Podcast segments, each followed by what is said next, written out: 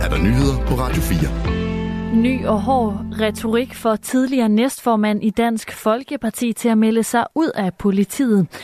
Tidligere folketingsmedlem René Christensen forlader Dansk Folkeparti og skifter i stedet til Moderaterne. I dag der sidder han som første viceborgmester i det lokale byråd i Guldborgsund Kommune. René Christensen har ellers i årvis været en stabil drivkraft i Dansk Folkeparti. Eksempelvis blev han i partiet, da 11 folketingsmedlemmer forlod DF i løbet af 2022. Men ifølge René Christensen, så er hans nu gamle parti blevet for hård i kanten og kommet for langt væk fra magten. Han noterer sig også, at Dansk Folkeparti har skærpet retorikken og måden, man kommunikerer sin politik på. Nye Borgerliges Martin Henriksen har politianmeldt ledelsen på Borup Skole. Anmeldelserne kommer efter, at TV2 og SNDK har afdækket, at flere elever i indskolingen har været udsat for trusler vold og voldtægt. I anmeldelsen, som Radio 4 har set, står der blandt andet, at skoleledelsen bliver anmeldt for ikke at gribe ind over for overgreb begået mod børn. Martin Henriksen er dog lidt for hurtig på aftrækkeren med sin politianmeldelse. Det mener Bente Boserup, der er forperson for Børnerådet, som understreger, at automatreaktionen straf ikke er en løsning. Der sker meget tit det, øh, når, der, når vi får en eller anden øh, øh, frygtelig historie, som vi næsten ikke kan holde ud, at så siger vi straf som det første. Politikerne er ude på at vise handlekraft, og det gør man ved at sige, de skal straffes, de skal smides ud. Men øh, det er jo ikke noget, der løser noget, det ved vi jo også godt. Bente Boserup kalder sagen dybt tragisk og understreger, at man skal tage hånd om de udsatte børn.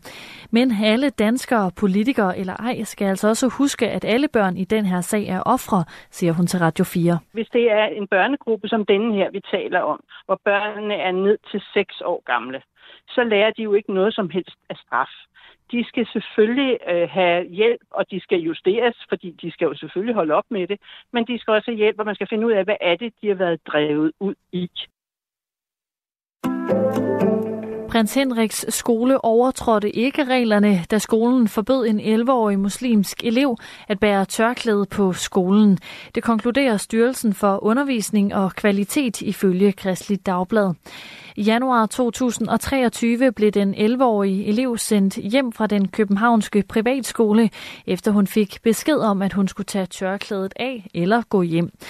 Efter at have undersøgt sagen, er styrelsen nu kommet frem til, at prins Henriks skole var i sin gode ret til at sende eleven hjem.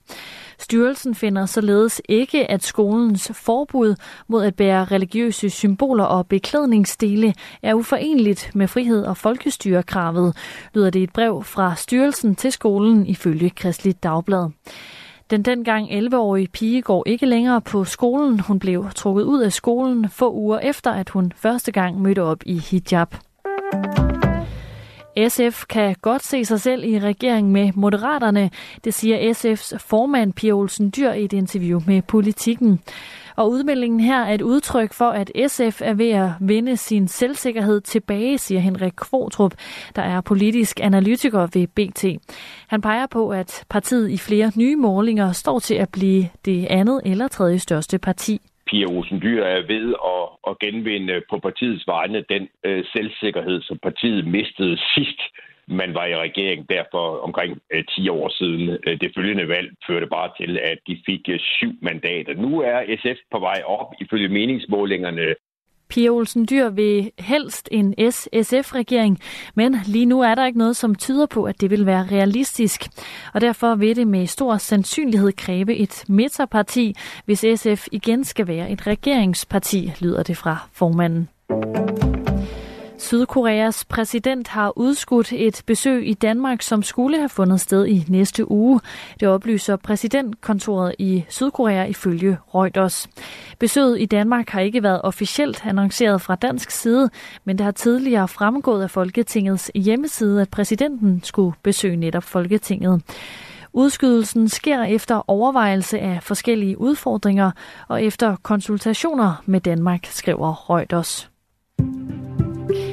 Overskyet med regn. I løbet af dagen bliver det mere tørt, dog med mulighed for dis eller tåge.